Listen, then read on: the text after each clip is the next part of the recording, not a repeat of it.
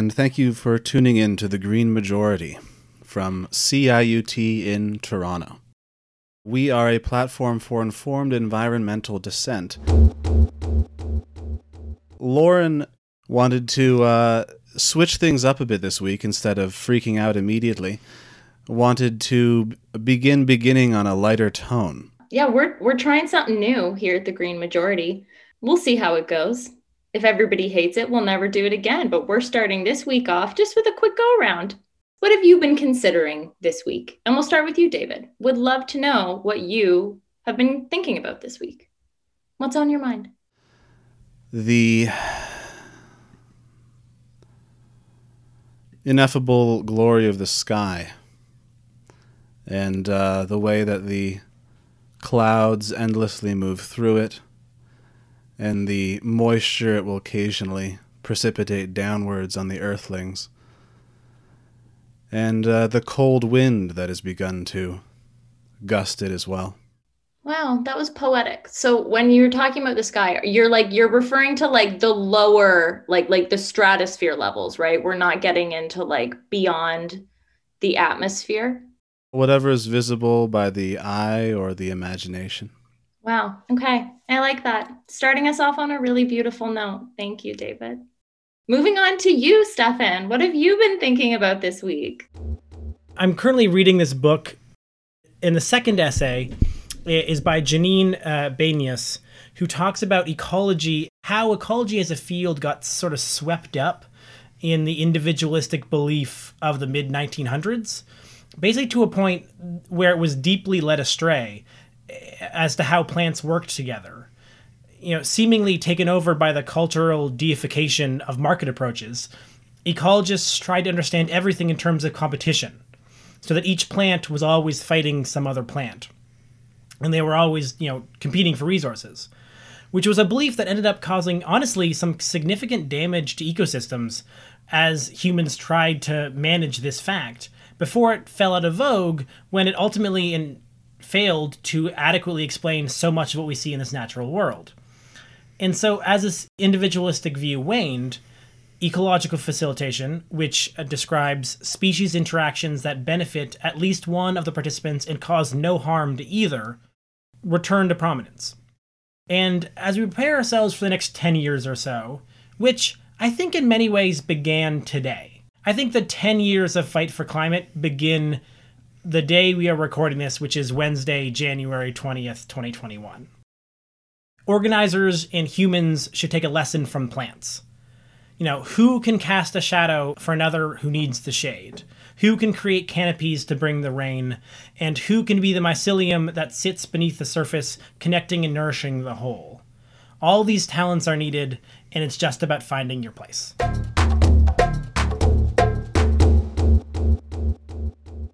So, Lauren, what are you thinking about this week?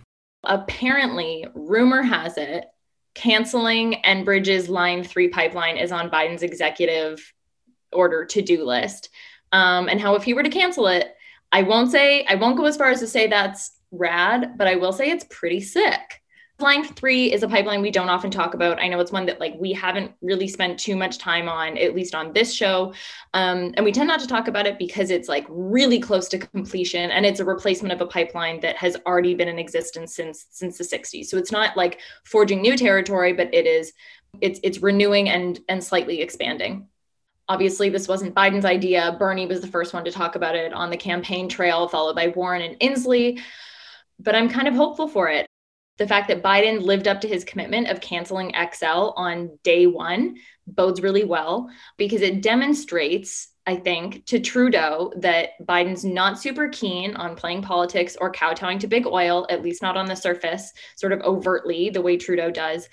I'm kind of hopeful that with Biden playing like big brother and taking the lead and we willing to be a little bit braver here when it comes to sort of that that pathway to decarbonization, Trudeau might actually fall, follow suit and and be a little bit bolder himself because I think Biden making those strong moves sort of insulates Trudeau from as much criticism as he would have faced before because it gives him someone to point to and say he did it, not me.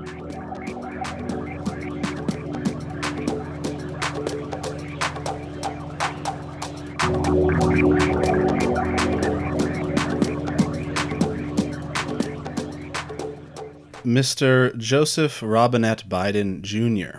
was thankfully not assassinated this week as he was sworn in to lead the great nation of America out of its tragic mass death and self inflicted hysteria, during which its narrow hunger for power was shown for what it is even if there is a real human freedom yearning somewhere there in the mess.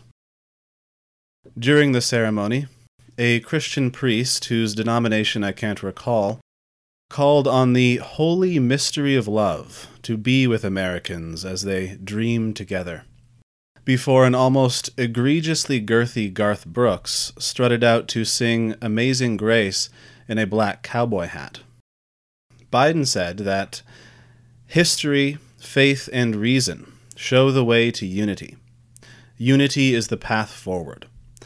And we have never, ever, ever failed in America when we have acted together.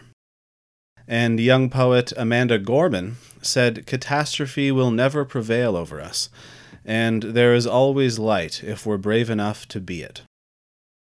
There was also some lovely singing from J-Lo and Lady Gaga. Donald Trump gave a speech prior to the inauguration in which he said, quote, what we've done has been amazing by any standard. And it's true that even while many of us knew Trump was a thrashing catastrophe, we have still been amazed by the extent to which the states have dissolved into division, mass death, violent racism, and a headlong assault on the life sustaining ecologies of this tiny planet. Trump also said, quote, We will be back in some form and at a different event recently uh, said that their movement had only just begun.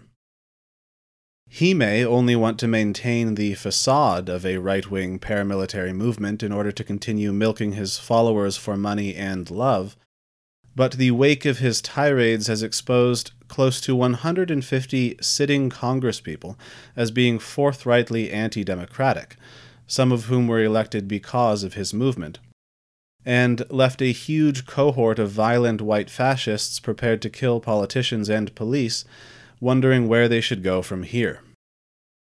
Even though some of these insurrectionists feel betrayed by Trump, it's his rhetoric, along with economic dissonance and ingrained racism, that has inflamed their hatred and made space for their organizing, and many of them are prepared to move on without him. If Joe Biden tries to go back to a pre Trump status quo, as some of his recent appointments and his entire 36 year record as a politician imply, popular anti government anger will only grow, and any bold environmental reforms he might undertake will be undermined by an attempt to maintain the power structures that have delivered us these interlocking disasters.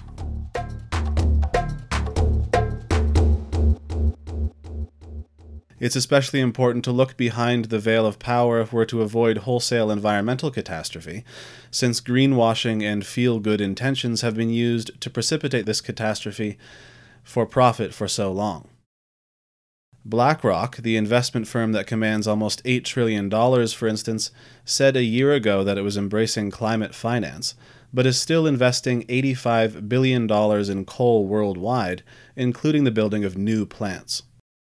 The difficulty of implementing environmental reform in the states is compounded by Trump's having already dismantled so much environmental law. Even in the past few days, he did everything he could to help the industries that are the worst for the environment by opening up huge areas for more mining, thereby continuing the great North American tradition of indigenous land theft, which we know so well here in Canada, making it cheaper to drill public lands, exempting companies from emissions limits, and reducing even more protections for endangered species. Some of Trump's attacks on ecosystems could be quickly reversed, and still others might continue to be invalidated by courts, as has recently happened to an attempt to allow coal plants to pollute more, but it's not yet clear how much damage has been done and in what ways, or what might be used as an excuse by the Biden administration for not doing more. And as Stefan mentioned more than once on this show, the 50 50 split in the Senate means that people are going to be looking to appease a typically anti environmental Joe Manchin, the conservative Democrat from West Virginia, to get environmental reforms through Congress. One thing Biden, of course, did just a few hours after he was sworn in was use executive order to cancel the Keystone XL pipeline for a second time. The recent news that he was promising to do so had Alberta Premier Jason Kenney in a terrible clenching ball of anxiety, since he already sunk billions of dollars into the pipeline under the apparent assumption that Trump would win the election. As an illustration of the kind of diseased thinking that continues to plague our collective approach to ecosystems, Jason Kenney's celebratory Keystone XL video from mid October featured a caption reading, quote, Albertans are the owners of the third largest reserves of oil in the world. On the one hand, this is a ridiculous claim that because you were born within certain political boundaries, you own all the non human species that live there. And on the other, it's a rhetorical device meant to get people to identify personally with the oil sector and to buy into a system that doesn't primarily benefit the average person. In any case, it is not making Kenney look very intelligent, and a few days ago he was essentially begging Joe Biden to reconsider, suggesting that Canadian American relations were themselves on the line, and saying that Alberta was prepared to sue for the costs it has incurred, meaning all the money he himself chose to pour into it. Justin Trudeau also supported Keystone, and a great majority of Canadian officials appeared to be in agreement that we should spend more money and political capital in order to pump more oil sands bitumen into the United States.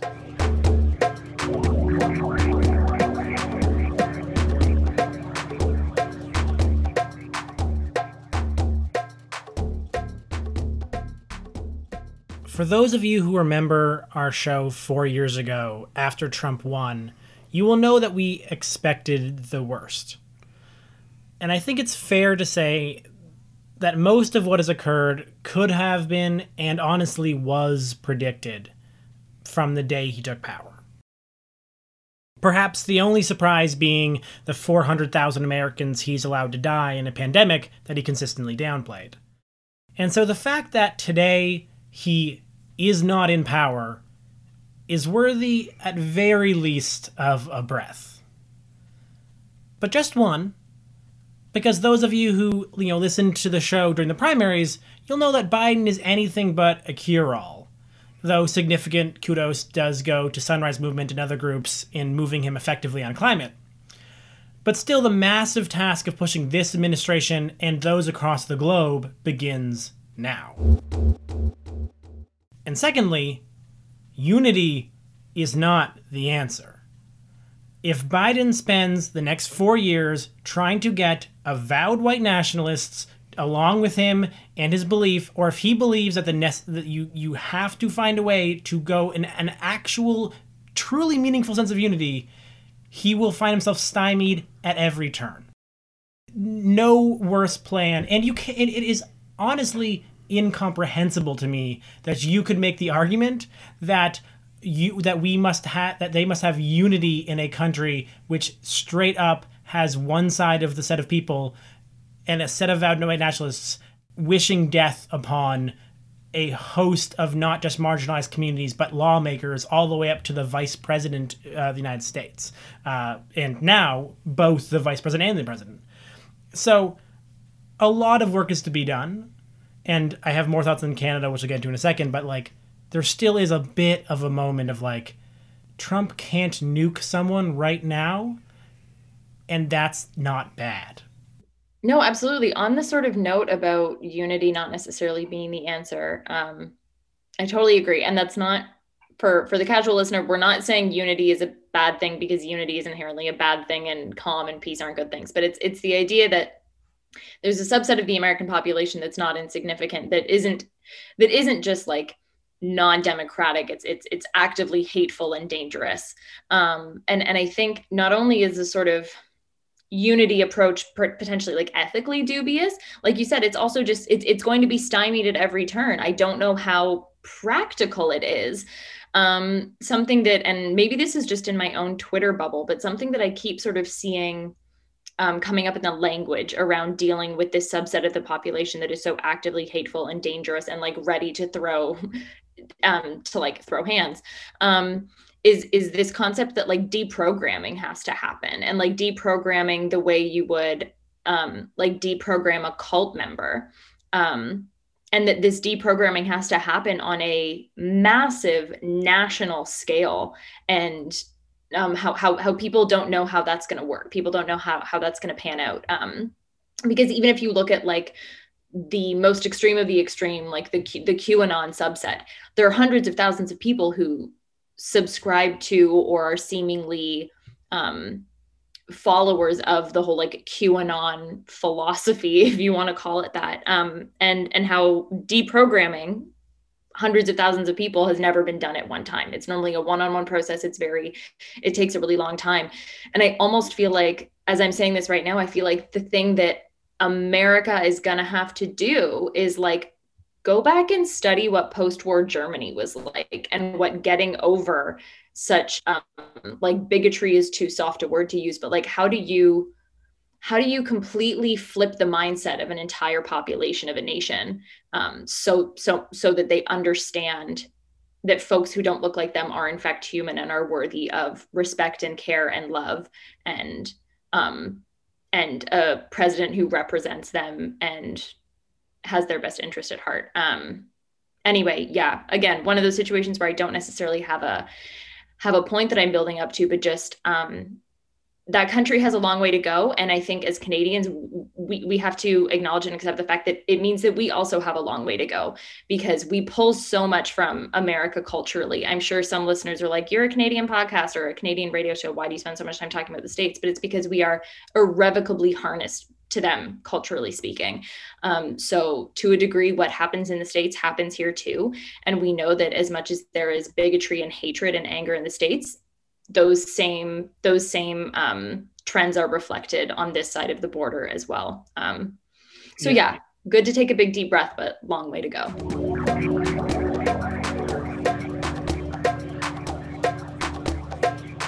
and especially for those of us in canada because the way our Canadian government responded to this was terrible. Our leaders continue to beclown themselves. Both Trudeau and the environmental minister Wilkinson have been speaking out of both sides of their mouths, saying that that in Biden they will find a climate ally in Canada, while their government continued up until the very last second to push for the approval of Keystone XL this zombie pipeline, for those of you who may be younger or new to the movement, you need to understand that Keystone XL has been a fight which has lasted the entirety of my 10 years or so being in the environmental movement. And it's been around before that. It was old news when I began to hear about this 10 years ago. It has been a fight that has been going on for so long that probably there are climate activists right now in Fridays for Future who were not born when the fight began, and yet here we are still are. And then we have Kenney, who is speaking out of only one mouth, to his credit, but he's admonishing this move while having funneled billions of dollars into the project, all while knowing it was likely doomed. As Dave mentioned above, the only way to read him doing this was that he was betting on a Trump victory. Biden has been pretty clear he was canceling this for a very long time, and the actions you are taking exclusively mean you believe that either Biden was going to lie, which not a great look, or that he thought Trump was going to win, an even worse look. And so this is great news, but like for those of us in Canada, we have to look back at the as you Lauren mentioned even you know earlier on, we have very much decided in Canada that we are still controlled by the oil industry, which at least up front, Biden has been like, I'm going to take some swings from day one. There was a statement that came out of the PMO, the, the Prime Minister's office today. Um, and I won't read the whole thing, though it is short. Um, it's been circulating on Twitter. I'm just going to read it two sentences. Earlier today, this is supposed to be a statement being issued from from the PMO. Earlier today, Joe Biden was sworn in as the 46th president of the United States of America. While we welcome the president's commitment to fight climate change, we are disappointed but acknowledge the president's decision to fulfill his election campaign promise on Keystone XL. It then goes on to talk about how, like, I spoke directly with President Biden in November, stating the case for it, blah, blah, blah, blah um, talking about how it's bad economically speaking and then and then the last two paragraphs are talking about how it's like oh but it's great that he's decided to come back for the paris agreement and stuff like that and it's and it's like you said like it's i understand that trudeau has to or thinks he has to appease Western voters who are still pro oil and and Western politicians. But like this is a tacky statement. This idea that you can all at once be like, I'm so glad you're coming back on board with Paris. We welcome you with open arms as climate as climate champions, but we really wish you'd put in our pipeline like we asked you to. And and at this point it's like I know the question all along has been has Trudeau actually wanted these pipelines to go through or is he just saving face for the sake of western votes? And at this point I really don't know. In I would love to believe that Trudeau is sitting in Sussex like breathing a sigh of relief that Keystone is over, but I'm not sure. Either way, this statement today was so frustrating and so annoying. And I think it looks, I think it makes Trudeau look really bad for this to be the very first statement that he issues with this president.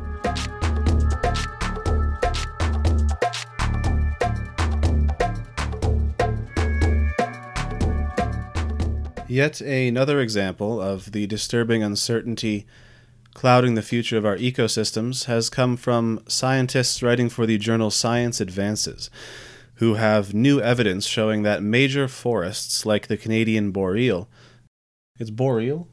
Boreal. Boreal? Boreal. Yeah. Oh my god, I just bought a bath bomb called Boreal. Sorry. Who have new evidence showing that major forests like the Canadian bore- boreal? Boreal. I thought it was boreal. No, it's boreal. Boreal. Boreal. Jesus. Like like Oriole, like a bird. Yeah. yeah okay. Oriole, but boreal like the Canadian boreal, that's it, boreal. Yeah. Could start releasing more carbon than they absorb. Uh, under current warming trends as early as 2040. This is because rising temperatures change the breathing patterns of trees. With this in mind, we turn to a Canadian company, Enbridge, that is doing its best to ram its oil sands pipeline through indigenous land in Minnesota with at least 47 resistors having been arrested so far. Winona LaDuke told DeSmog, quote, Heavier and heavier equipment comes, and the devastation of the project becomes clear. From the right of way given to Enbridge to the 630 million gallons of water Enbridge is allowed to discharge from wetlands and through pipes, they are saying, in effect, We will brutalize your village. We will drive our equipment over your medicines and then we will bring in the drill and drill under your rivers. The company is gunning for the 22 river crossings, with seven crews. Another company, Recon Africa, began exploratory drilling last month in an important wetland in a conservation area in Namibia. It is the home of the biggest remaining population of African elephants and other important species, and with a potential 20,000 wells to be drilled there, could harm the water resources in both Namibia and Botswana. And Canadian waters themselves have been newly opened up for exploratory drilling from a foreign entity, since the federal government is welcoming the Norwegian company Equinor to start three exploration projects off Newfoundland the company might not end up doing the drilling, but if oil investment returns to what it was before the pandemic, they could build as many as 30 exploration wells off the coast of St. John's. Julia Levin of, of Environmental Defense argued that expanding offshore drilling would make it impossible for Canada to meet our emissions targets.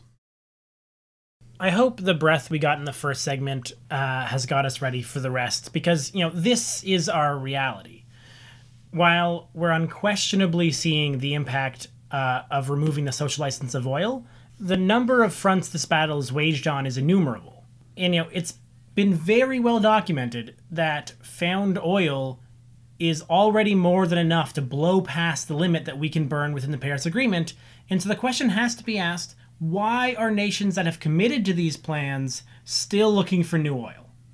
The hypocrisy cannot stand and honestly is ultimately quite damaging to the public trust. You know, it's as Lauren mentioned in the last segment, you cannot say you are committed to climate change and be exploring for new oil at the same time or creating new infrastructure to produce to, to bring us more oil. We are done with that part of our lives if we're going to take this seriously. You can't do both. And so, and ultimately, the act of doing both is quite damaging both to public trust and our collective ability to shift culture to that we're actually trying to take this seriously. You know, the person who likes driving isn't going to stop driving or try to buy an electric vehicle if the, the leaders of the nation are still deciding that they can make get rich off oil. It just is not a reality we can live in. Earlier today, I was talking with uh, Robin Tress of the Council of Canadians about the um, exploratory offshore drilling that was approved last week. Um, it's a it's an interview that's going to air on a future episode um, in the next couple weeks. But but something Robin specifically said because I was talking about that. That sort of I think the phrase I used was cognitive dissonance. I was like, how do you have a government or a, an environment minister who's like so committed to climate change? Oh, because I was talking specifically about the idea that there are so many um, prospective um, marine protected areas on the East Coast. Well, at the same time, there are all these exploration projects that have been present, are starting up. And in some cases, Robin goes into it, they're not even responsible for cleanup after. Anyway, it's bananas. But I was like, that cognitive dissonance is insane. And what she responded with is that, like, well, Lauren, it's not cognitive dis- dissonance, it's corporate capture of government and it's like that's that's exactly it that's what it comes down to i think i think when sometimes we we're so gobsmacked. We're like, how is this possible? How do we have a prime minister and a government that's like, we're climate leaders. We're so glad you're back in in the Paris Agreement, Joe Biden, but we wish you'd given us a pipeline or we're happy to continue with this offshore drilling. It's not cognitive dissonance. These aren't unintelligent people. These aren't blind spots. These are intentional choices that they make every single day. And they make these choices because it's beneficial to them financially or they believe it's beneficial to the economy financially when in actuality it's, it's not beneficial to the everyday person at all. It's only beneficial to corporate shareholders ceos and the elite and the 1% like yeah i feel like it's something that i actually need to resolve to do is is to understand that it's not cognitive dissonance. These are decisions that these people make every day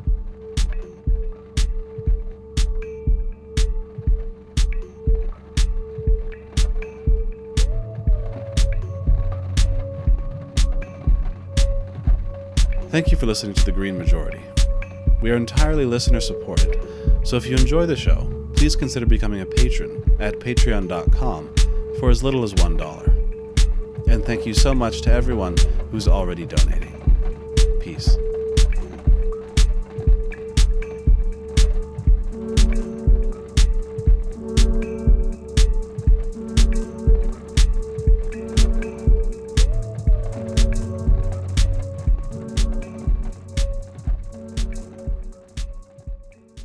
Members of the Kawartha Anishinaabe First Nation recently blocked a dam reconstruction in Burleigh Falls, Ontario, saying they were never consulted. Parks Canada did consult with Curve Lake First Nation and has defended their process, but apparently admitted they did not know Kawartha Anishinaabe existed. The Mohawk Council of Kanesatake is taking Oka and Quebec to court because the Oka municipality is trying to pass a bylaw to claim the Pines Forest as a municipal heritage site, even though it's on Mohawk land. Grand Chief Serge Otsi Simon told APTN News, quote, They've taken our land, they took our children, they took our resources, they took our language, they took our culture. You know what? They've taken all they're going to take now. We're taking back. The RCMP has charged 23 people who this past October took part in the mobbing of two lobster pounds in Nova Scotia to intimidate Mi'kmaq fishers into giving up their treaty rights. One of the pounds was burned to the ground four days later. Sipekne'katik Chief Michael Sack said there are another 150 people who were involved and that the charges laid are only a slap on the wrist. In a bit of good news from the West Coast, the Nanwakolas Council, uh, representing five First Nations in BC, reached an agreement with several forestry companies to protect old growth cedars and allow new ones to grow. The UN Committee on the Elimination of Racial Discrimination sent a letter to Canada's UN rep last month shaming us for continuing to build the Coastal GasLink pipeline, the Trans Mountain Expansion pipeline, as well as the Site C Dam, because we did not obtain what it calls the free, prior, and informed consent of the Indigenous peoples whose lands these projects are being built on. Finally, in a recent interview with APTN, Murray Sinclair, member of the Canadian Senate and former chairman of the Indian Residential Schools Truth and Reconciliation Commission, said, quote, Public school systems basically taught white supremacy, saying that the white Europeans who came here and settled saved this country from being nothing. And therefore, they teach the myth of white superiority. And these twin myths of indigenous inferiority and white superiority are the terrible results of the public school system. The only thing I can really say to this segment is let that information sit before you decide that Canada is devoid of the problems that we referenced earlier about the states. They may be different, but the battle against white supremacy in Canada is just as needs to be just as fierce uh, as the ones we see in the states because it is just as alive as here as it is anywhere else. Going back to the very first one about um, the uh, members of the Kawartha Anishinaabe First Nation uh, blocking a dam in Burleigh Falls, Ontario, um, saying they were never consulted. I'm sorry, Parks coming back saying they didn't know that Kawartha Anishinaabe existed. As the body that was supposed to be carrying out consultations for that project, either A, you're admitting your incompetence and that you're unfit to be, and, and that this um, consultation process wasn't sufficient because you literally didn't know about a community that was there that needed to be consulted. So either either it's insufficient and you're admitting your incompetence or b you're lying. Neither one of those possibilities bodes well. Both indicate that your um, that your consultation process is invalid and you need to go back to the starting board again or the drawing board rather. Um, yeah and it's and i feel like that's that that story is kind of what we continuously come up against when you're dealing with issues around consultation and free prior and informed consent in canada. You're either getting um, an advisory body or a consultative body that that either feigns ignorance or just like ab- abjectly like eschews their their responsibility to to a community because like it's there's still this idea and it's and it's one of the reasons that I'm still so skeptical about the Trudeau government's commitment to UNDRIP despite the fact they say they're going to like enshrine it in law. It's it's like mm, we have to start to understand and take into consideration the fact that indigenous communities aren't stakeholders the way um, workers are stakeholders or the way that um, maybe a given industry is a stakeholder they're rights holders. It's different. If they say no, or if they say you didn't consult us the way you should have, that means full stop. They have they should theoretically have just as much say about a project going forward as Parks Canada, more so than Parks Canada, because Parks Canada is just an agency within the government. Like it's that yeah all of those stories make me really upset but that first one especially it's just it it because it throws into relief the gross incompetence and negligence that is continuously at play here.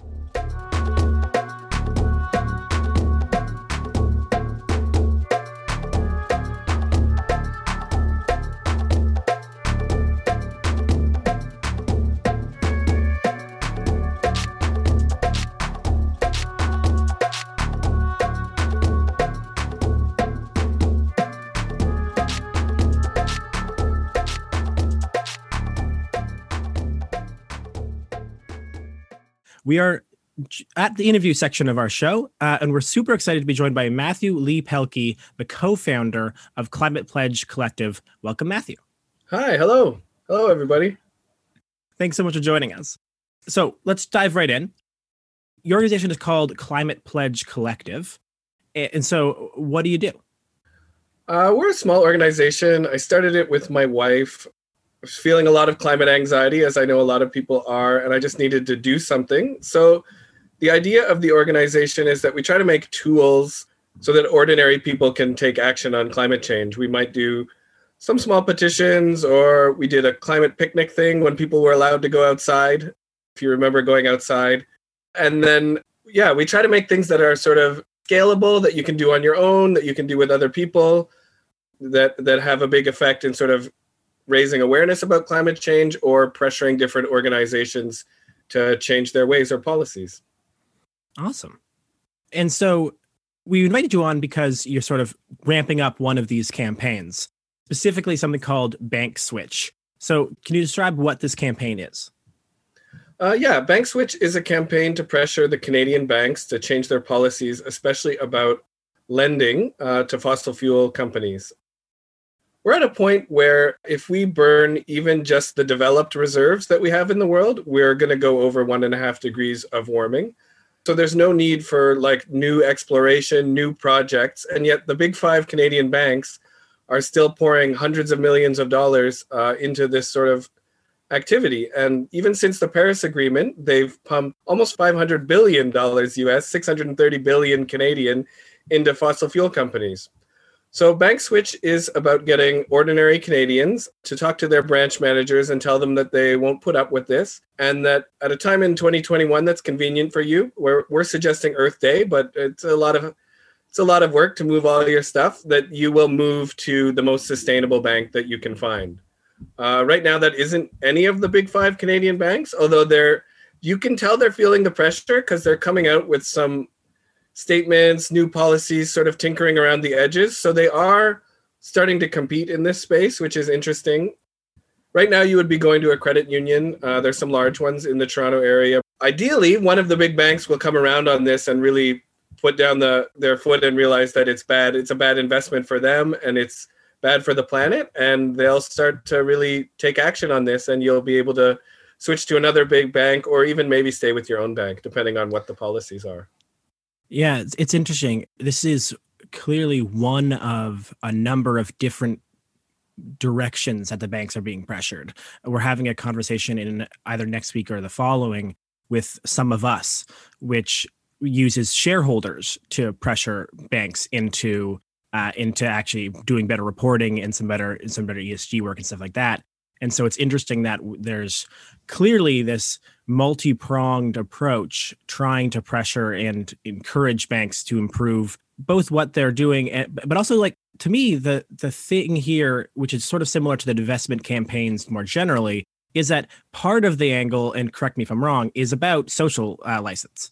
You know, it's like that the society is trying to remove the social license from these fossil fuel investments and doing it in every different direction. Yeah, no, I think that makes sense. Is that this is just not there's no good argument anymore for expanding fossil fuel production. Like we might need a little bit because we have a lot of existing infrastructure. We have cars that people are driving right now, but we have the reserves to fuel all those cars already. We don't need to keep expanding, growing, growing. We have to be making the opposite switch. So you're exactly right that we're trying to sort of take the social license away and tell banks that you can't be working on this. Like there's and I think that's why we want people to talk to their branch managers and get the conversation going inside the banks too, because we know there are people in the banks already saying this. Like a bank like this is a big organization, and there are some people on one side of every issue and some people on the other side. And the people who are saying put more money into fossil fuels are still winning because it's still profitable. So we have to sort of come at it from a lot of angles. And the more I think even in the bank they talk about it, the more they're going to realize they can't it doesn't it doesn't hold water. You just can't do it anymore for so many reasons. Like you have the political risk that these projects like Keystone XL just got canceled. The banks lost a lot of money on that. So they're not even like necessarily good investments anymore. So the, the more you can come at them from different angles, the more I think they're going to realize that it just has to stop and we have to move on to something else. Yeah, it, it's funny actually being following different versions of the divestment campaign for the last you know five ten years given the fact that over the past at least five years it can be shown that you know the S&P 500 generally is outperforming fossil fuel stocks. Like you could just have bought the market and avoid fossil fuel stocks and you'd be doing better than not. Like it turns out the random kids yelling at their universities 10 years ago actually pretty good financial planners you would be richer now if you thought listen to them. Yeah I, t- I think about that at u of t a lot actually. I'm a u of t well i'm on a leave from a phd right now but because of taking care of my daughter during covid but Meric Gertler denied the sort of divestment plan that was approved by the governing council uh, unilaterally, and then he lost a lot of money to do it. Right, like it would have been a much better investment if he had taken their thing. So he thought, oh, these all these radicals, I have to stop them. But really, it was the good financial decision and the good ethical decision, and he he he kiboshed it for no good reason. So so let's let's dive in a little bit more to this bank switch tactic. Why did you choose this particular angle? Yeah, I think that's a good question. There have been sort of campaigns like this before. You know, I've been at a lot of protests with Toronto 350 and other groups trying to draw attention to these investments and try to sort of tar the brands a little bit, if you will. And there's also been campaigns where people say, "Oh, I'm cutting cutting up my credit card." You know, I also know people who have moved to a credit union. So we're taking a lot of those ideas that already exist and changing it just a little bit by asking people to start a conversation with their bank with the idea that they might move their money later or that they're planning to move their money if their bank doesn't clean up. Because i think one one idea actually here is like the psychology of loss aversion right? If you move your money you, the money's already lost to the bank or to the branch manager they move on. But if you're sitting there with your account or your mortgage and you're saying i'm going to move this later this year if you guys don't clean up their act they're going to really it's going to bug them in a different way, right? So the idea is trying to motivate people who already have an account with the bank, whichever bank you have an account with, to get that conversation going and saying, "This isn't working for me. I'm going to move to someone else if you don't clean up this this investments, these loans of yours." And I think the other thing that makes it a little bit different from some of the divestment campaigns is we're we're not specifically asking people to divest their own savings and you have to be careful about this because when you call your bank about this they'll say oh we can put you into a fossil free mutual fund or something. That stuff does exist and that's good. You should be in it. But we're really focused on the bank's own loan and lending policies. The Canadian banks, BankTrack did a report last year about fossil fuel policies. Banks could get up to 200 points for having like good plans about this kind of thing, for not allowing coal loans. And the Canadian banks got all five out of 200 or below because they just have no policies. They'll put money into the Arctic, they'll put money into coal, fracking, whatever. So the question is not so much like whether you divest your own savings, which you should, you should do that, talk to your advisor. But we really need this big, huge money coming out of the banks to stop going because, and I've talked to friends in finance about this as well. If a bank, if, if a company, you sell their stock, their stock price goes down a little bit, it doesn't impact their daily cash flow that much they're, they're, they it, it has some like they don't want that to happen but they can still do a new project. They can do this. They can open a new coal mine you know? The question that will really stop them in their tracks is are they getting new loans? And the canadian banks are continuing to give new loans to all of the worst companies in the world you know? Like rbc did have an announcement last october because they were feeling the pressure saying that they won't they won't make new loans to companies that get more than 40% of their revenue from coal, or maybe 45. I don't remember the number. But what you actually realize if you look into it is that there are very few companies like that. Like most coal mining is done by these huge conglomerates that do a lot of other mining. And the coal power plants are run by huge utilities that do a lot of other power plants. So RBC is actually free to keep lending tons of money for new coal projects, even though they have this policy. So the campaign is about like letting banks know that we're aware of where the money is going. We're not going to be fooled by greenwashing. Uh, and we need them to actually stop doing it because otherwise we don't have a livable planet. yeah. Um, so how can folks get involved?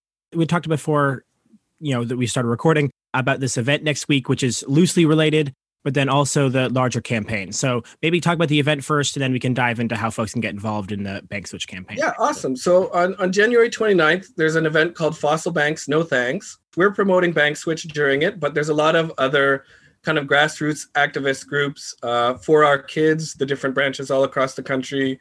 A lot of the climate strikers are involved. I know Fridays for Future Toronto is involved, Sustainability Teens, Below 2C, Climate Fast in Toronto, like a ton of organizations are getting together to all talk about banks and, and fossil fuel policies on that day. So on that day, we want people to get online on social media, uh, talk about if you've already moved to a credit union, tell your friends that it's great and that it works fine for you.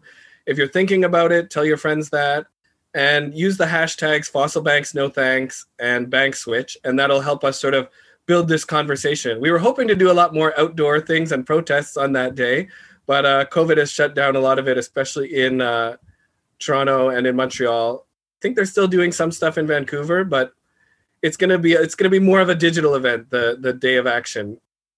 So i definitely think people should get involved in that. Uh, and then uh, if you go to our website, climatepledgecollective.org, you'll see a whole bank switch section. Um, the basic ask is that you contact your branch manager, say that you're going to move your money, and, and that includes all your products. Some people say, oh, I don't have I don't have a lot of savings or whatever, but actually the banks will want your loans. They want your negative money more because they're making profits off of that. So if you have a mortgage or if you have student loans, like that's actually going to get their attention more in some ways than if you move just a sort of low interest savings account. So that's okay. Anything that you have with them, say you're moving it, and then sign up. We have a sign up form. Either you can see it from the website climatepledgecollective.org or you can go to actionnetwork.org slash forms slash bank switch and and just sign up because we want to have that number of people to say to the banks oh look like this many people with our low level of publicity are already interested in moving to a, a bigger or a better more sustainable bank because the real dream is like the banks these huge banks are not scared of climate pledge collective right they're but what they are scared of is like Scotiabank or BMO. Like if one of those banks decides to make the switch, and have a real like no new fossil fuel loans policy and then they start advertising it and they maybe they set up a phone number like call to make an easy switch from your bank to our bank that's what's going to really move the other banks right so the idea is that we want to build that number up so they can see oh even with a little bit of marketing and sort of grassroots social media stuff there's this many people we have a like a couple hundred right now but we want to see thousands of people signed up so the banks can realize because I think I talk to people. So many people have already moved to credit unions. So many people know that the banks are doing these bad things, but it's a big thing to move. Like there's a huge demand for banking services in Canada that aren't destroying our planet, and and so I think when the banks realize that, we'll start to see policy shifts out of them as well. Thank you so much, uh, Matthew Lee Pelkey and the Climate Pledge Collective. Good luck next week and with the campaign. We'll love having you on the show again sometime soon. Yeah, that's awesome. Thanks a lot. Thanks for having me. And uh, thanks for all the great work you do.